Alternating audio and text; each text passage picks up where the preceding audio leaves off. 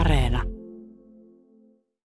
Imatrankosken kirkko, vaikka sitä ihmiset pitävät kirkkona, niin ei ole kirkkosanan varsinaisessa merkityksessä, vaan kirkollinen rakennus.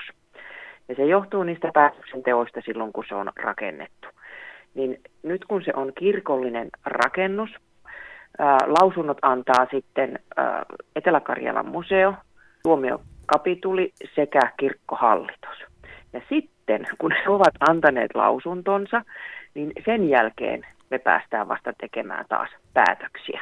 Nyt kun se ei ole kirkko, niin sitä lausuntoa ei anna edes museovirasto, vaan sen antaa tämä maakunnallinen maakuntamuseo, Etelä-Karjalan museo. Niin se menee pikkasen niin kuin eri poluilla kuin sitten, jos puhuttaisiin ihan, ihan niin kuin virallisesta kirkkoa. kirkkorakennuksesta. Se ei poista sitä ajatusta, etteikö se ole kirkko täkäläisille ihmisille. Sitä se on, mitä suurimmassa määrin.